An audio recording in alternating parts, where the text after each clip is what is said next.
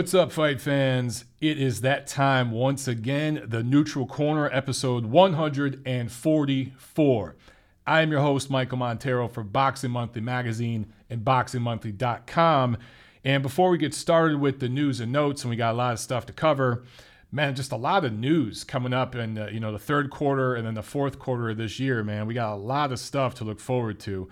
Before we get into all that, of course, I want to remind you guys to get over to Patreon if you can and contribute to Montero Unboxing. If you just want to tip the show, tip the channel, what we're trying to do here, I'd appreciate it. Of course, Apple Podcast, find us, leave a review, leave a rating. Same goes for Stitcher, SoundCloud, and of course, YouTube. If you got social media, Twitter, YouTube, Facebook, we're all there. Instagram, find us, follow us. Question for you guys. Now, normally I have a fee for the neutral corner. This week's fee is actually uh, a question. We have the Jacobs Derevyanchenko fight coming up this Saturday on HBO. I don't know about you guys, but I think the HBO commentary is freaking horrible. I think Max Kellerman, Roy Jones, he has his moments, but sometimes he's god awful. Jim Lampley cries when he watches Subaru commercials on TV and shit. That dude cries when the wind blows. I have an idea. You guys remember for the Canelo Golovkin 2 replay, I did a live video and just kind of commented on the fight live and did some live Q&A. Tried to answer as many questions as I, as I could on the live chat during the fight, but then I answered a bunch of them after the fight. That was a lot of fun, man. I was thinking about doing that this Saturday for Jacobs Derevyanchenko, except it's not a replay, it's a live fight. So I'm thinking, you know what? The HBO commentary sucks so bad. Why don't I just call the damn fight live? And we'll watch it together. You guys can turn on HBO with me. You can turn on the damn mute button, turn up YouTube volume, listen to me rant about the fight live, and then we can chat about it live as it's happening. If you guys would like to see that, let me know and we'll make that happen this Saturday night. If we do make that happen, if you do want to see it, please tell your boxing people. Okay? Get it out there on your Twitter, your Facebook, your blog, whatever it is. Please get the word out there. I will get everything set up and I'll get a link out there within the next 48 hours so we can start promoting that so we could get as many people as possible tuning in live. Okay. So if you want to see live Montero unboxing fight party for Jacobs Derevyanchenko, we'll call the fights live. We'll chat about it. We'll chop it up right there as it's happening live. And we can get rid of Jim Lampley, cut Kellerman, and Roy Jones Jr., or maybe it's Andre Ward this time. I don't freaking know. But we could just get rid of those guys. We won't have to listen to them. Let me know what you guys think about that, okay? News and notes. So, last week I talked about some rating stuff here in the United States and abroad. Want to double down on that and talk about Crawford Benavidez. So, I talked about last week the Nielsen rating media share crap. Now we've got actual numbers, and this stuff just translates to, you know, it's easier to understand because it's just raw numbers. Over 2.2 million average viewers. Guys, that's a big deal. That's a big, big deal. I'm not saying it was earth shattering type numbers, but remember Pacquiao Horn, and that was the biggest rated fight on network television or off premium cable in years. It was the highest rated broadcast for this top rank on ESPN deal. That was about 2.8 million, I believe, the average. So Crawford Benavidez, nowhere near the star power of Manny Pacquiao to do 2.2 plus million viewers. That's average, that's not peak. And you're going up against the World Series and everything else. College football, that's pretty impressive. Now, I understand ESPN is in 86 million homes. HBO and Showtime combined are in 56 million. So the potential at ESPN is massive. And Bob Arum recently in an interview compared the ESPN deal to DAZN and talked about how ESPN has you got the app, ESPN Plus, and then you actually have the network and all the offshoot network, ESPN Deportes, ESPN 2, 3, 4, 5, 8 billion, right? So he said that that gives their deal, top rank with ESPN, an advantage over Matchroom and Golden Boy going to DAZN. I do agree with that in principle. I think over at DAZN, there's a lot more freedom in terms of dates because ESPN, you're still competing at the end of the day with other sports programming. That's all ESPN does. Of course, DAZN does that as well, but you have a lot more options when it comes to actual dates over there. But 86 million homes here in the United States. So there's a lot of potential. So 2.2 million out of 86 million, that doesn't sound like a lot. But when you look at some of the other highest rated uh, programming that day, particularly other sports programming, college football and stuff like that, Crawford Benavidez was not that far behind. So that is a very, very good rating from Terrence Crawford. It shows that he is really building into a brand and not just in Omaha where he does, you know, multiple sellouts now at venues there at home. But that's good ratings, man, particularly when you're going up against so many other sports in very, very popular sports. It's not like he was going up against underwater basket weaving or JV women's, you know, junior college volleyball or some shit. He was going up against the World Series and college football. Damn good rating. Speaking of DAZN, of course, you guys, if you follow my channel, you already saw the rant video I did about this, but DAZN just picked up Canelo Fielding December 15th, and that will be for free. You don't have to pay for it. So you can watch that fight for free on DAZN. But multi fight agreement with Canelo Alvarez, the biggest star in the sport. When, you, when you're talking globally, when you're talking dollars, when you're talking TV ratings, there is no bigger star in the sport than Canelo Alvarez. And DAZN has picked up 10 fights five years, $365 million guarantee, and then you include uh, Canelo Fielding in that. So what? It's 11 fights. I think it all breaks down to like $33 million a fight, which is just a little bit more than the guarantee Floyd Mayweather had with CBS slash Showtime in their historic deal. So, of course, Mayweather was a little butthurt by that and did some troll some troll posting uh, this week, bashing Canelo for when they fought, bashing De La Hoya because obviously Golden Boy Promotions, De La Hoya, they promote Canelo. So, uh, you know, of course, there's that back and forth. And honestly, do I really give a shit who makes who has the biggest deal in sports history, the biggest deal in boxing history? I don't give a damn.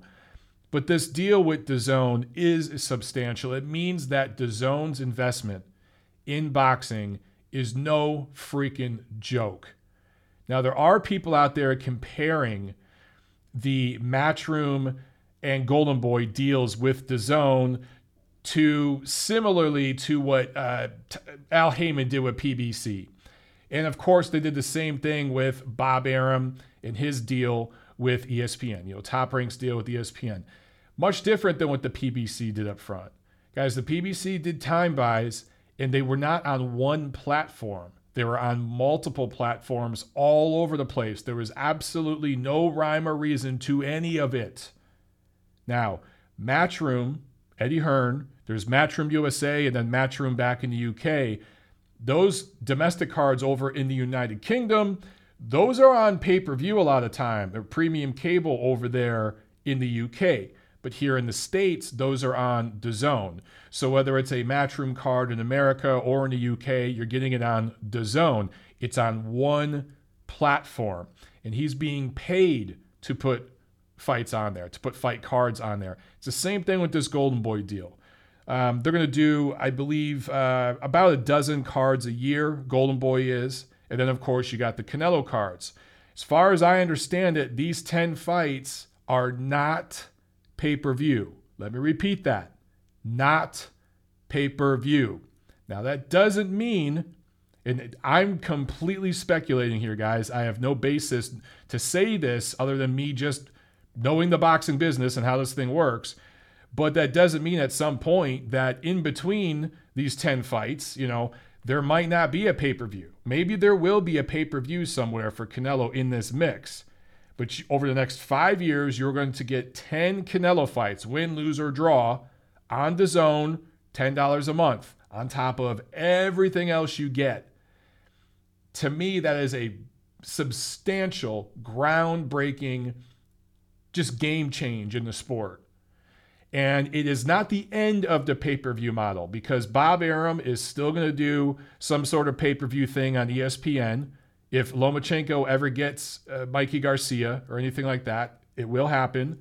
And you already see that Al Haymon and PBC, they've smartened up and now they're just on Showtime and just on Fox and Fox's subsidiary networks like Fox Sports One and Fox Deportes and stuff now they've consolidated they've looked at what these other promoters have done and they've wised up and you know just went on these two platforms but you know damn well they're going to do pay-per-views you already see that we've got you know wilder fury that's on showtime pay-per-view so pay-per-view is still here but it's absolutely a dinosaur and this huge deal with canelo and DAZN is a huge huge nail in the coffin of traditional american pay-per-view what's been going on for decades now that really Bob Arum and Don King created. They didn't, yeah, they kind of created that model. They enabled it, emboldened it, and profited hugely off of it. Others jumped on board and took it to different levels. I mean, you look, Floyd took it from, you know, a $50, $60 pay per view to $80, then to $100. And Canelo Golovkin jumped right on that and kept that shit growing, right? that is a dinosaur, that model. And this deal between DAZN and Canelo, man, that's just another huge coffin in it, or nail in the coffin. Because I, I just can't think of a deal like this of a major fighter, the biggest fighter in the sport, going off of premium cable. It'd be one thing if he went to ESPN, but to go completely off TV to an app, and for that app to put up over a third of a billion with a B dollars. Guys, this is big, big, big stuff. For what you get for $10 a month on DAZN, man, you can't beat it. Matchroom, USA and UK. Golden Boy promotions cards, World Boxing Super Series, Canelo, Joshua, Usyk. There's some MMA stuff on there if you're into it. Hell of a deal, man. All right, let's talk about some boxers behaving badly. Light heavyweight prospect Marcus Brown uh, just can't stop beating the shit out of women.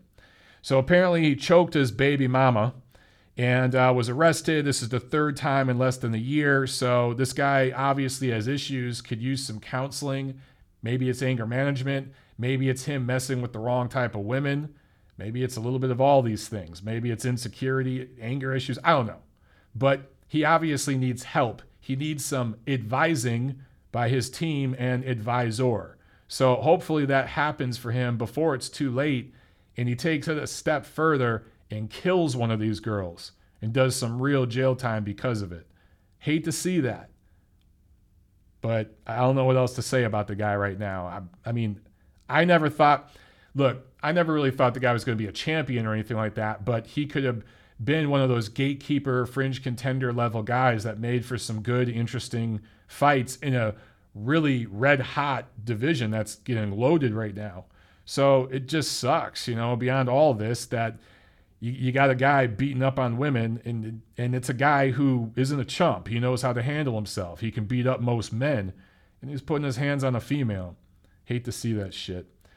All right, Pacquiao Broner. I talked about that a minute ago, uh, or hinted toward it. So Manny Pacquiao and Adrian Broner. Well, no shit. Pacquiao has made this deal with PBC and this is an easy thing for Haymon and PBC to do to uh, cash in. And this is, you know, look, Broner's a character, he's a name.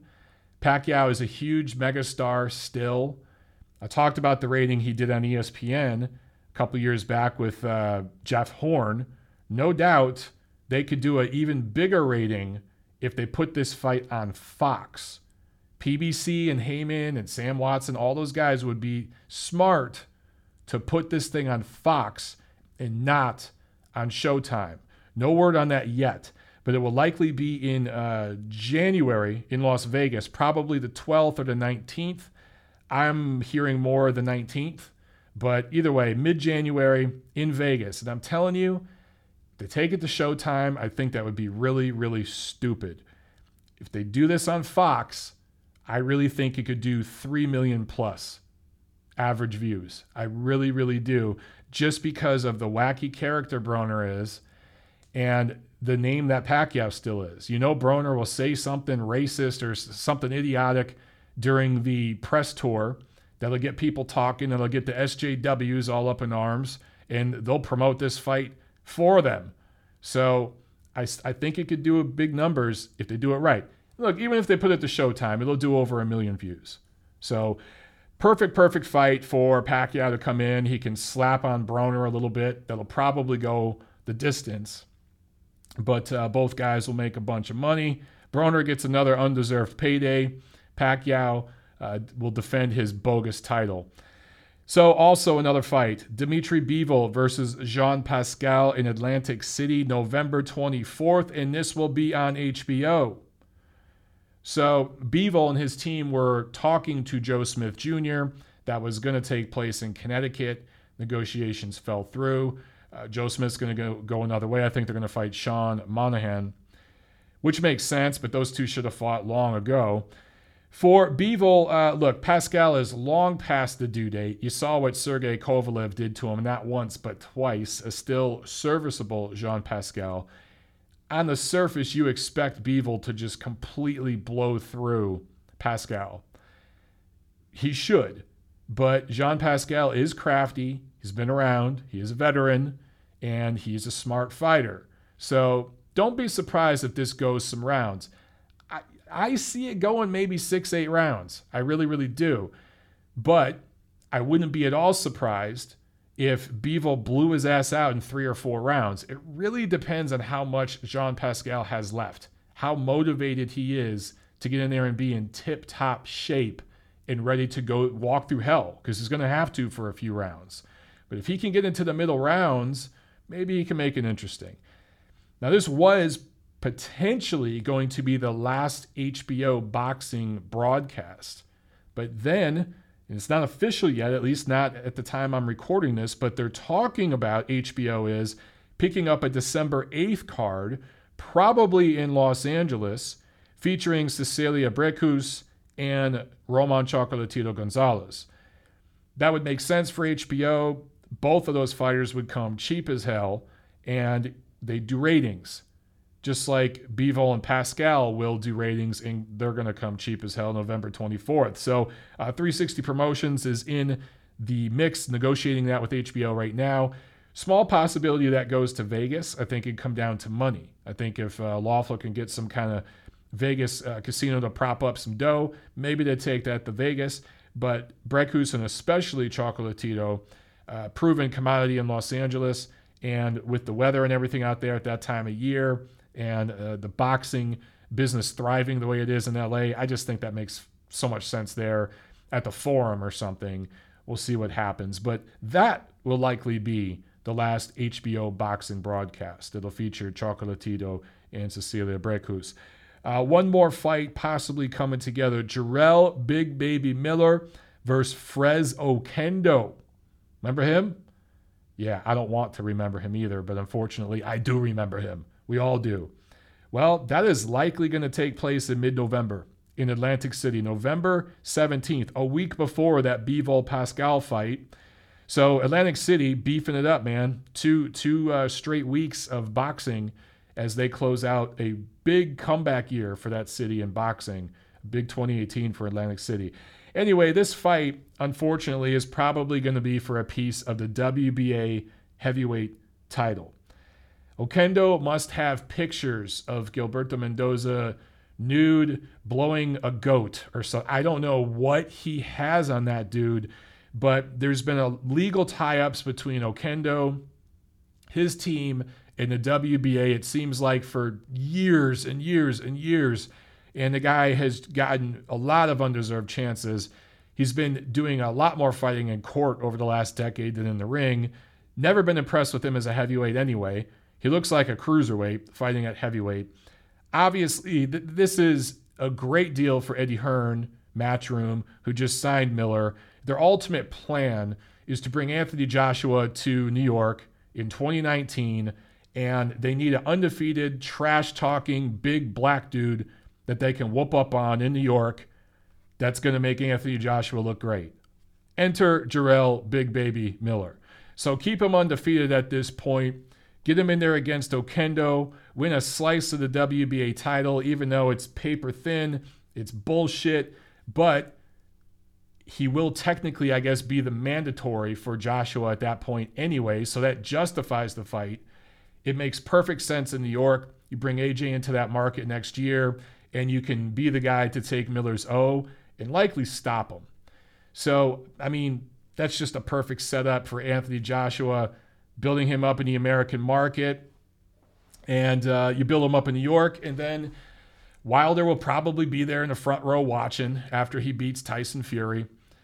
Guys, I mean, this stuff just writes itself, right? I, I still, I, I do think Wilder beats Tyson Fury, probably even stops him, but I'm not going to make an official prediction on that fight until we get closer to it.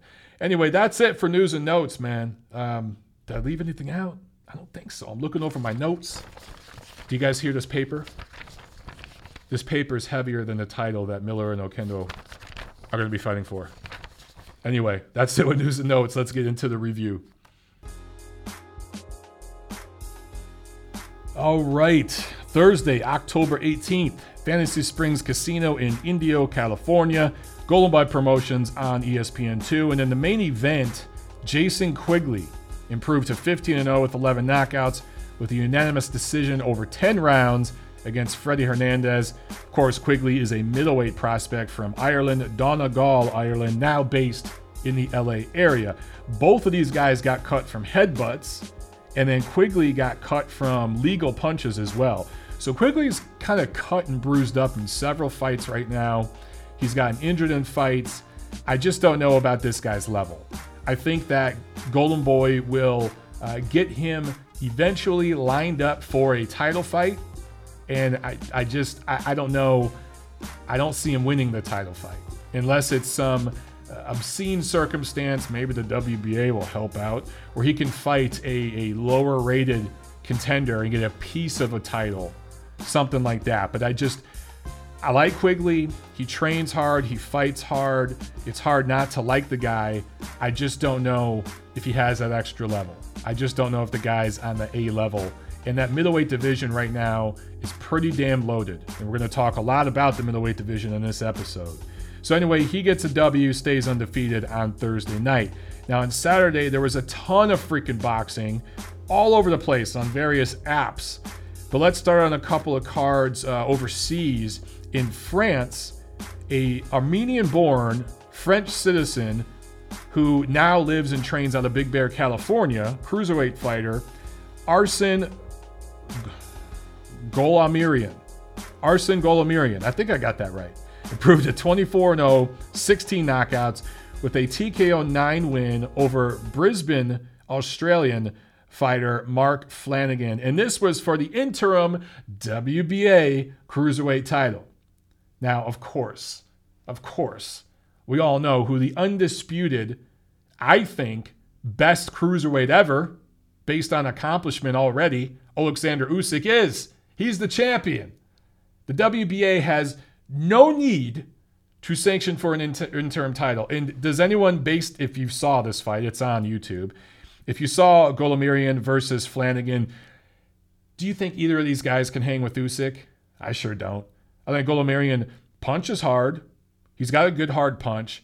I just think he'd be punching a lot of air if he ever fought Usyk. But anyway, now he holds a piece of the WBA title. And if Usyk should decide to stay at cruiserweight a little while longer after beating Tony Bellew, well, he's got a guy here he can beat up on. If he wants to go to France, maybe he can make some money doing that. Over in the UK, Anthony Yarde, light heavyweight prospect who I've been kind of hard on, but deservingly so, improves to 17 0 with 16 knockouts, TKO 4 win over an Argentinian fighter who's beat absolutely nobody, a guy I could probably beat in a boxing match. And this card was, or this fight, was picked up by ESPN Plus. So those of you with the ESPN Plus app, at least you got to get a look at this prospect who looks the part, in shape, athletic, you know, does billion punch combinations on Instagram, looks every bit the part of the 21st century boxer even has a deal with Adidas, already getting sponsorship deals. Yet he hasn't beat anybody with a pulse. As hard as I've been on Jason Quigley for the soft way he's been matched, Quigley's fought much better fighters than Anthony Yarde has so far. So uh, this guy again looks great, looks awesome, getting sponsorship deals, probably getting a lot of ladies' attention and everything back home, but hasn't proven shit so far. So we really don't know uh, what we know he can give, but can he take? So we'll find out at some point. We'll see. All right, let's come over here to the USA where we had a bunch of action, man. Uh, we'll go to Orlando, Florida at the CFE Arena. It was World Boxing Super Series Season 2 action on DAZN. And in the main event, Puerto Rican Emmanuel Rodriguez improves to 19 0 with a split decision win over Aussie Jason Moloney, defends his IBF Bantamweight title. Now, the scores were 115 113 twice for Rodriguez, and one judge had it 15 13 for Moloney. For my money, this was an easy eight rounds to four type of score for Rodriguez. I thought he clearly, it was a close competitive fight. Don't get me wrong, okay? I don't think it was that close, but it was it was competitive. Moloney fought well, and I thought he started slow, but down the stretch he absolutely had moments. He came on more in the mid later rounds, but uh, for his first fight outside of Australia, I thought Moloney proved that he is no joke. And for Rodriguez, who I talked about him a little bit last week, he had I, I believe uh, over 180 amateur fights and won all but maybe 10 or 11 of them. So, a decorated Puerto Rican amateur has fought in four different countries as a pro, won his title in the UK back in May. I think this guy's legit. I think he's very, very legit. Does not punch very hard, but very good boxing skills. He faces Naoya Inoue next. Now, Inoue, has been uh, somewhat uh, criticized for his lack of opposition. I don't know if Rodriguez will be his best opponent, but it's possible. We don't know quite yet. We won't know until they fight. But that is a classic boxer versus puncher type of matchup. And I can't wait for that one, dude. That is going to be a very, very good fight. I think Rodriguez proved that he is an elite level bantamweight. And I think Moloney proved that he is no joke. He's a legit fighter. And he's definitely uh, going to be around so he can improve from this. But I thought he clearly lost. I don't know what that one judge was seeing. Also in the co-main, cruiserweight action, Unier Dorticos improves to 23 1 with 21 knockouts with a unanimous decision over 12 rounds against Polish fighter Matthias Masternak. The scores were 116 112 and 115 113 twice. I thought those were pretty good scores. Dorticos just did the better work. This was a rebound for him coming off that brutal, brutal fight uh, where he went 12 hard rounds with Gassiev and got stopped off a counter. I believe it was a left hook. Uh, man, I just, I, I, believe it was a counter left hook from Gassiev that just, just destroyed him after taking so many hard punches. And Dorticos somehow got up. I mean, this dude is a tough, bad mofo. And really kills the stereotype stereotype of Cuban boxers being soft and uh, not being able to take punches and being willing to engage and quitting and things like that. Tough guy. Comes back from this fight, gets in 12 or from that loss, uh, 12 good hard rounds. I talked about Masternak before, how he's lost a few, but he's always been competitive in his losses. He's never been blown out of the water. Same thing here, man. Competitive uh, good, solid cruiserweight fight. Something I was looking at, man. That fight between Dorticos and Gassiev was in February. I know I seem to talk about this almost every week, but I just that fight seems like a year or more ago. This year has just gone. It's it's just been a long year. I've done a lot this year. I can't believe I, when I just think of Dorticos Gassiev, I feel like that was 2017. But man, that was 2018. I can't believe it. Also on this card, another cruiserweight fight. Mike Perez, remember him? Another Cuban, beats Keith Tapia. So now he is in an alternate spot. He this was basically an eliminator for the season two alternate. You remember in season one, we had some injuries where they had to find an alternate fighter to come in. So if that happens in the cruiserweight tournament, Mike Perez has earned a spot. If there's a fighter that's injured and cannot go, Perez will jump in. So good win for him. All right, let's go up the East Coast to the TD Garden in Boston, Boston, Mass. It was Matchroom on DAZN. DAZN had a busy, busy Saturday.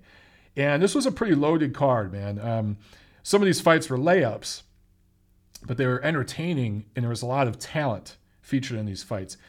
Tevin Farmer, the first defense of his IBF 130 pound title. TK, or I'm sorry, just a KO 5 over James Tennyson. Uh, knockdowns, I believe, in the fourth and fifth round, so there were multiple knockdowns. Good solid defense for Farmer. Does what he's supposed to do against an overmatched opponent. Um, to me, you know, this wasn't a groundbreaking type of win or anything. He did what he was supposed to do against that level of opposition. So props to him for showing up and doing what he's supposed to do. But I don't see him going higher up in the ratings or anything like that anywhere.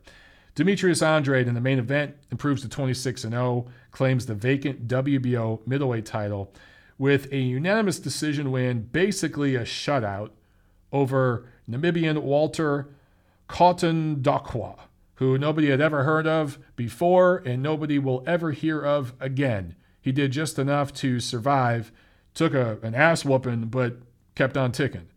So Andre couldn't finish this guy, but wins basically every second of every round. One judge somehow gave a round to the challenger, the Namibian. I don't know how, but two scores were 120, 104. Those were the right scores. That 119, 105 score. I don't know what the hell the guy was watching. Anyway, Demetrius Andrade, where do you rate him now at middleweight? I don't know.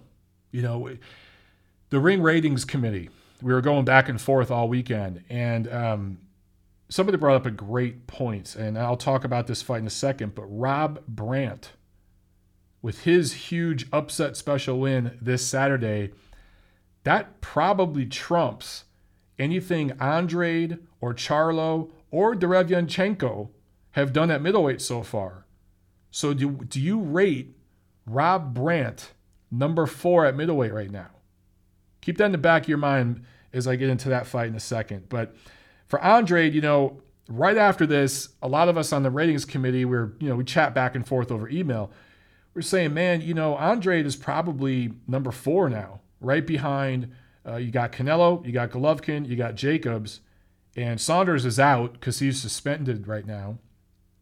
That's uh, you know, I I I vote for uh, the fact that we should take him out. That's that's my position. So number four, Andre. But then you start considering Rob Brant because who the hell is Andre beat?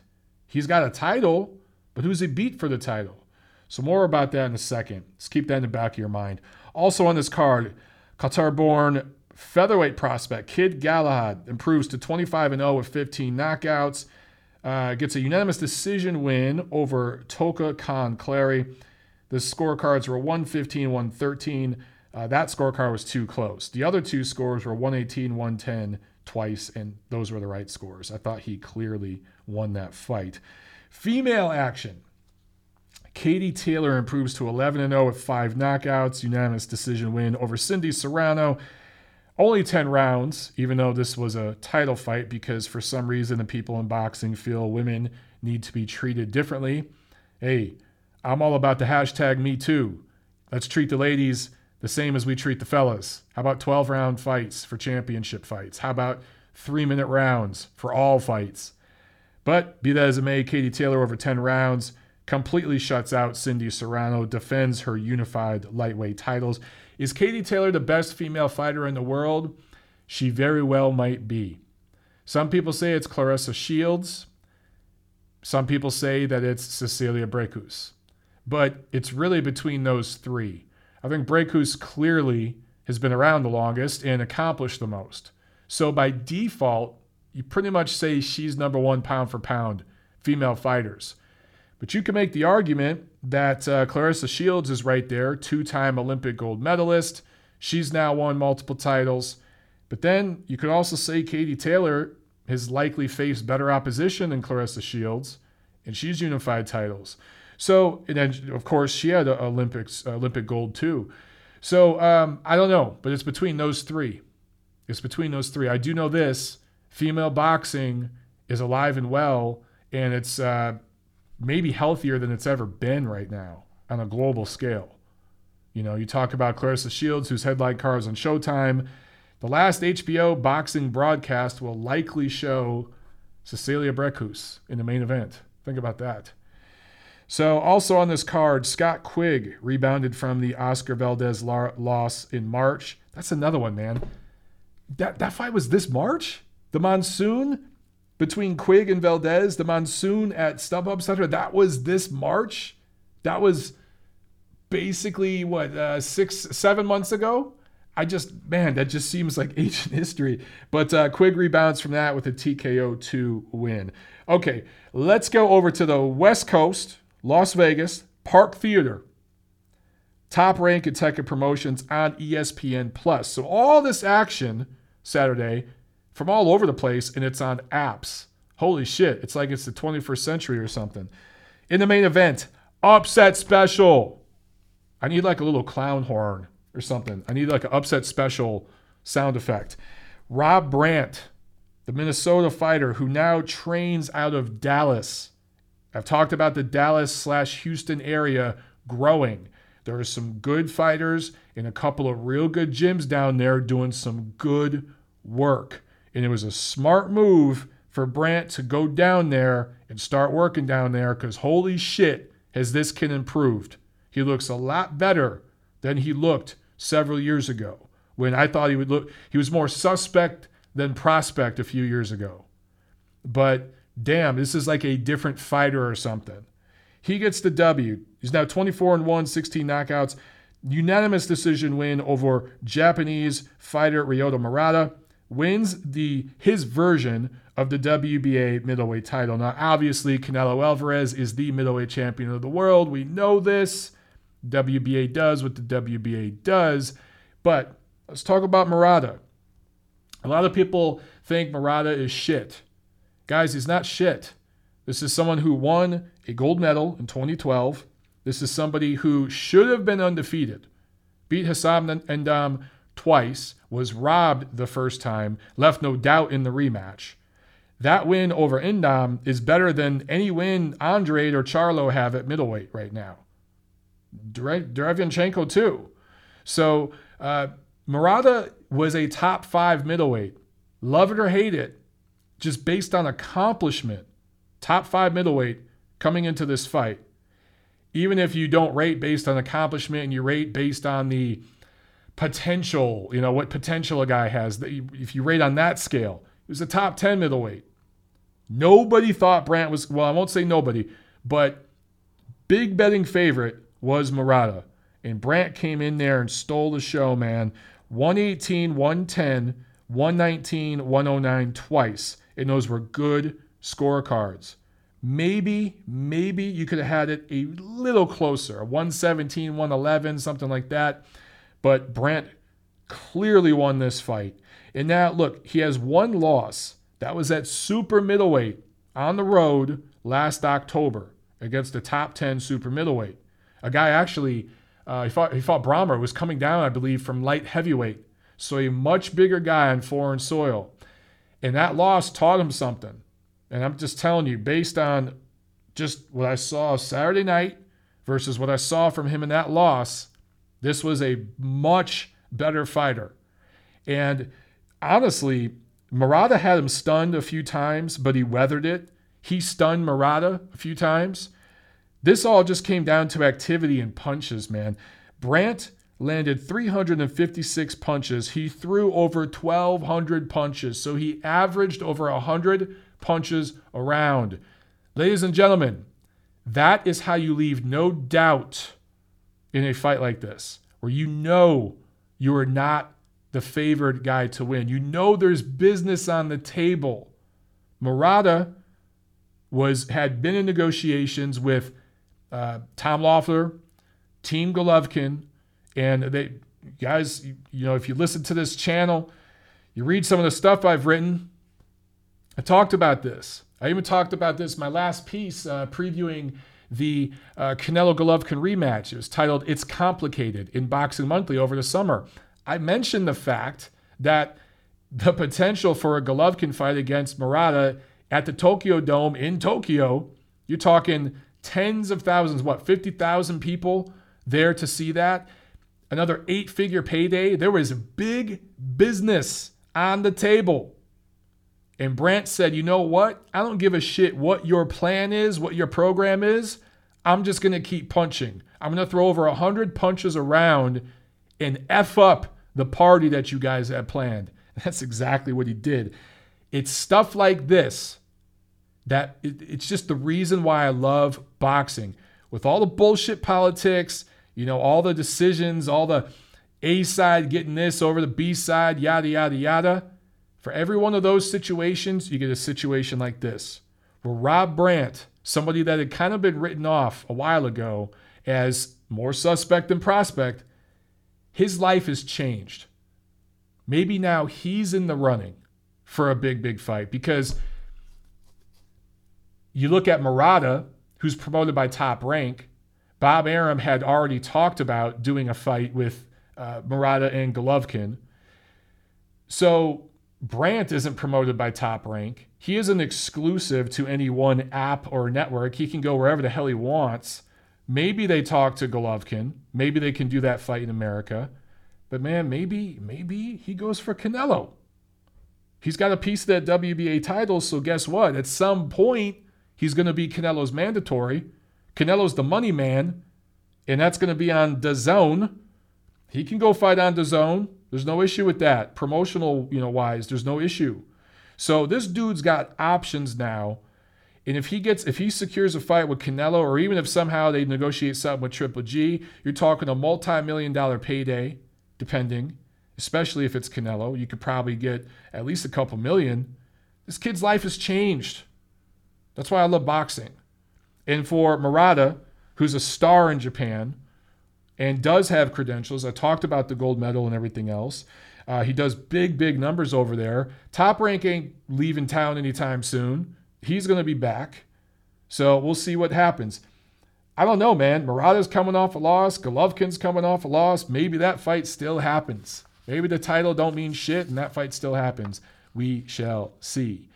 So um, you kind of got a feel for Golovkin. It just seems like the guy can't catch a break because this was going to be, you know, remember the backup plan was going to be Billy Joe Saunders. They had a deal with him if uh, Golden Boy Promotions didn't meet that financial figure Team Triple G wanted uh, for the Canelo rematch. And then look at where Saunders is now. He doesn't have his title. He lost it because of performance enhancing drugs issues. And then another backup plan was Ryota Murata now he just lost his title. So Golovkin's standing there with his dick in his hand. You know, Canelo just went to DAZN. Man, it just seems like Team Triple G cannot catch a break. I don't know where they go from here. I don't know what the hell they do. But for Brant, who coming into this fight had beat nobody of note, really nobody of note, and fought mostly in Minnesota, small venues in Minnesota, not exactly a boxing hotbed, had never fought in Las Vegas. But he packed up, he moved to Dallas, where there's a good scene there, training with the right people, getting better sparring. Traveled overseas, took a risk last year in the World Boxing Super Series, took an L, but guess what? So what? He's got a title right now. Good for him. All right. Also on this card, 140 pound prospect out of St. Petersburg, Russia, now lives and trains in Oxnard, California. One of the Egis Klimas guys who works out of that gym there, Maxim Dadashev.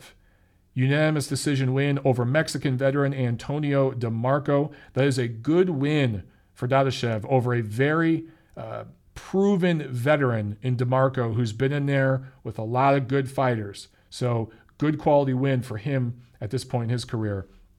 Some other prospects. Brazilian middleweight Esquiva Falcao improves to 22 0 with 15 knockouts. He scored a unanimous decision win in a 10 rounder. And Irish featherweight Michael Conlan improved to 9 and 0 with six knockouts with a TKO 7 win. So everybody uh, keeps their O's and keeps on rolling all those prospects on that card. All right, guys, so that was it last week. Let's preview what we got coming up this week. This Saturday, October 27th, is a loaded day of boxing. Over in, we've got fights in Bulgaria, we've got fights in London, here in the States, in New Orleans, in New York. And over in the Philippines, we got a card on Monday. All over the place. So we've got uh, some stuff on the apps and we got some stuff on the TV. Let's start this Saturday over in London, a matchroom card in the Copper Box Arena. Of course, this will be on DAZN. Prospects on this card. There's guys like uh, 154 pounder Ted Cheeseman, the Cheeseman. He's fighting. There's some Commonwealth fights, you know, that level type of fights. But also on this card, John Ryder, who is 26 and 4 with 14 knockouts out of London, 30 years old, a southpaw, going up against Russian Andrei Sirotkin, who's 15 and 0, four knockouts, 33 years old, so an older prospect. He's also a southpaw. For the WBA, uh, this is a super middleweight eliminator. So Callum Smith is the current WBA super middleweight titleist. Rocky Fielding is the current WBA regular super middleweight titleist. That will soon be Canelo Alvarez. Canelo Alvarez is going to flatten Fielding and then vacate that title and move back down to featherweight. So that the regular title will become vacant. I don't know what the hell is going to happen with that. But you got to figure the winner between Ryder and Sirotkin will likely get a crack at Callum Smith in 2019. So that's an important fight.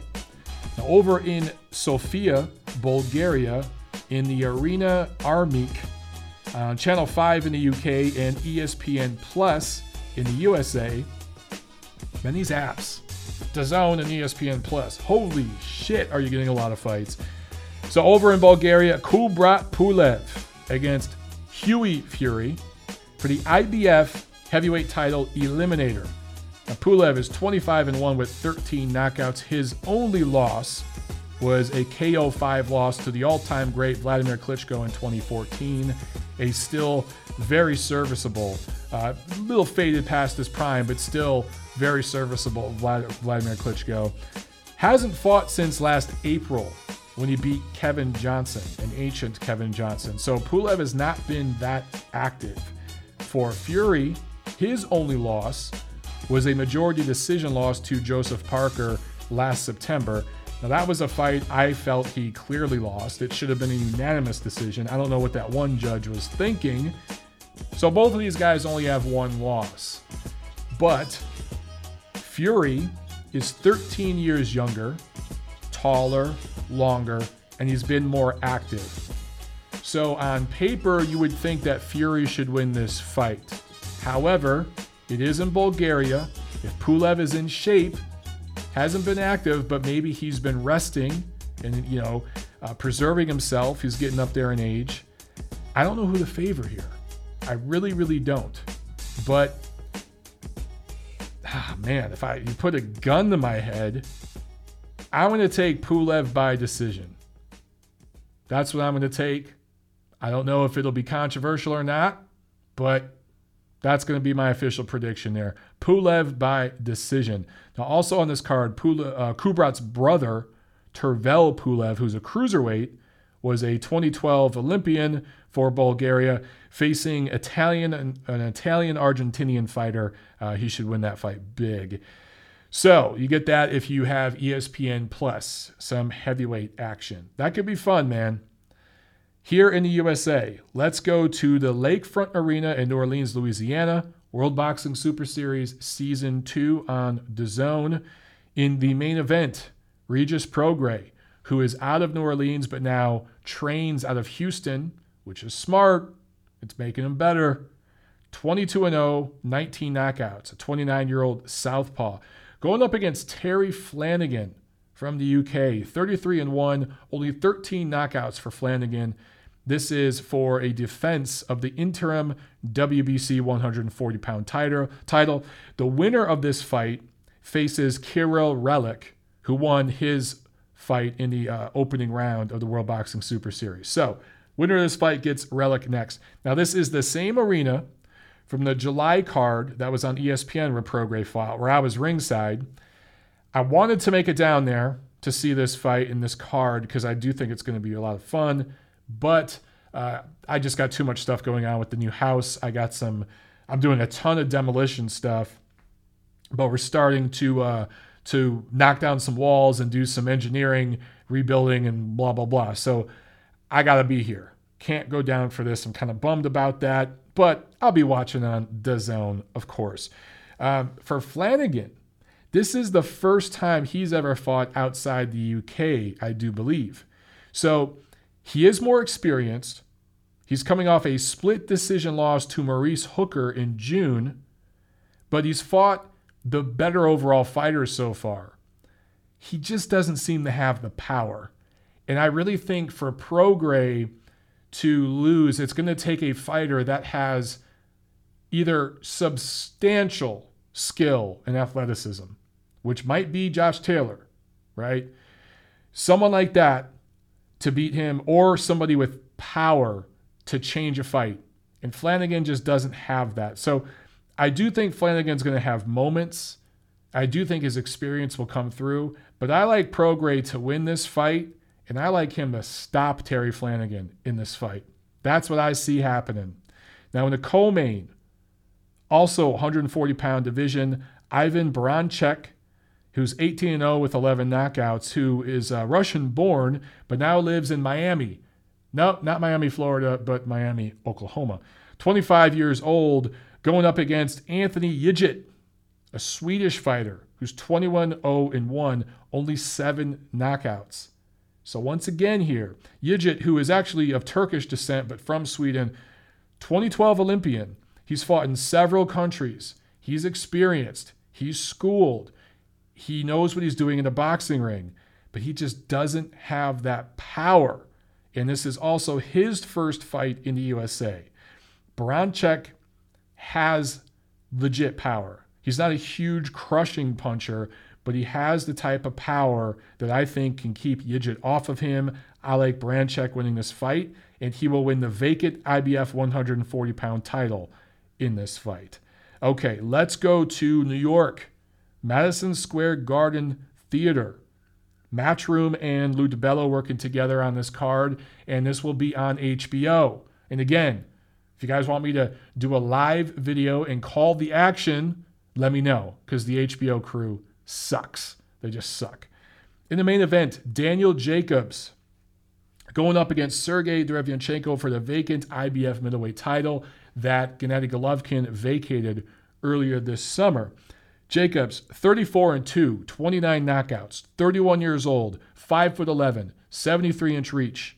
Derevyanchenko, 12 and 0, 10 knockouts, 32 years old, 5 foot 9, 67 inch reach. So, when I look at the tale of the tape, I don't really give a shit about the number of professional fights because Derevyanchenko had a long amateur career the World Series of Boxing, which, you know, those fights basically were pro fights. If you include those fights in his record, he's not as inexperienced as a, it would appear to a casual fan or something.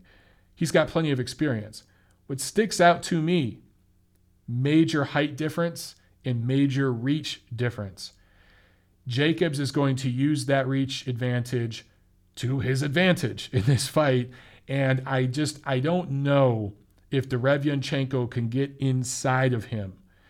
If I'm Derevyanchenko, I'm working my way in. I'm being weary of Jacob's right hand as I'm working my way in. I know I'm going to eat jabs. I'm going to have to work around that jab to get in. I'm moving my head and I'm beating the hell out of Jacob's body. And I'm understanding that I'm probably going to lose the first half of the fight doing that. But I'm banking on the fact that in the later rounds, Jacobs will slow down with his movement, won't be able to back up and move and run and spin and pivot as much or as quickly, and those hands will drop. And if I'm Derevyanchenko and my short little Tyrannosaurus Rex arms, I'm looping shots upstairs later in the fight. I'm feinting downstairs and I'm looping shots over the top and I'm trying to catch Jacobs on the temple, the side of the head, both with the left hand and the right hand. I'm not just looping left, I'm looping the right too. And I think that that should be the game plan for Derevyanchenko. If you're Jacobs, boxing 101. Don't worry about looking beautiful and impressive and all that. Fight him like he fought Sulecki, who doesn't hit as hard as Derevyanchenko, not nearly as hard, but is a skilled, very athletic fighter. Sulecki might be more athletic than Derevyanchenko, actually. But um, well, Sulecki's taller too, but use your height if you're Jacobs. Use your reach. Just stay behind the jab. Just spin this dude. Anytime he gets close to you and you're on the ropes, just tie him up. That's really all you got to do. Both of these guys are repping Brooklyn. Jacobs, of course, is from Brooklyn. Sergey, of course, is from Ukraine, but lives there now. So this is definitely a Brooklyn type of fight. Uh, I'm not quite sure why it's at the Garden, but HBO really doesn't do Barclays fights. Those are more for Showtime and PBC. But on the surface, I would think that this would be a uh, you know a Barclays fight because these guys are both Brooklyn guys. Either way, Brooklyn. It's not that far to get into the damn city from Brooklyn, so whatever. Uh, the only p- opponent Derevyanchenko is faced with a similar body style to Jacobs is Tureano Johnson. Now, of course, Jacobs is levels better than Johnson, but when you look at the tale of the tape, they're a similar body style. And he scored a TKO 12 win last August. That was really the only opponent of note that as a professional Derevyanchenko has beat. World Series of Boxing, amateurs, he's beat some names, but I'm just talking in his 12 pro fights, technically. Uh, Johnson, the only guy. Similar body to Jacobs, doesn't really fight like him, though but at least he can go back to that experience. For Jacobs, I can't think of a short, compact, technical type of fighter that Jacobs has fought. So, you know, th- it's going to be a little new to him, but Jacobs um, has saw a ton of styles in the amateurs. So uh, he should know what to do in there. And like I said, if Jacobs fights smart, uses his length, ties up when he needs to, I see him winning this fight by decision. Also on this card, Puerto Rican feather, uh, no, no, no, not featherweight, 130 pounds, super featherweight. Puerto Rican super featherweight Alberto Machado, 20 0, 16 knockouts, uh, 28 years old, southpaw, going up against a Cleveland fighter, Yuandale Evans. Second defense of Machado's WBA 130 pound title that he won off of Jezreel Corrales last October. He knocked him out in eight rounds. Evans, if you haven't heard of him, is a former Golden Gloves champ. He's no joke. He's schooled, but you got to favor Machado pretty big in this matchup. Also, another female fight. HBO, Social Justice Warrior, Premium Cable Network. Uh, really getting heavy into the female boxing thing. Uh, maybe it's a little, little too little too late, but they're featuring Heather Hardy, who Lou DiBella has been trying to get on their air for a long time. Uh, and she's a Brooklynite too. 36 years old, 21 0, going up against Shelly Vincent for the vacant WBO featherweight title. Now, these two fought back in 2016, and Hardy won a majority decision. That was Vincent's only loss. So, uh, Vincent, I guess, is a good quality opponent, and this should be a fun rematch. Again, I'm just looking at Derevyanchenko, Jacobs, and Hardy are all Brooklyn people. Yeah, why isn't this at Barclays? Anyway, okay, that's it for Saturday, but there's also a card Monday, October 29th at the Midas Hotel and Casino in Pasay City, which I believe is in the Manila area. I think it's in the Manila region. Correct me if I'm wrong, any of my Filipino listeners. But this is over in the Philippines and it's MP Promotions. It'll be on TV5 in the Philippines and ESPN Plus in the USA. In the main event, a fighter out of General Santos City, which is where Pacquiao's from, Randy Petalcorin, 29 2 and one draw with 22 knockouts.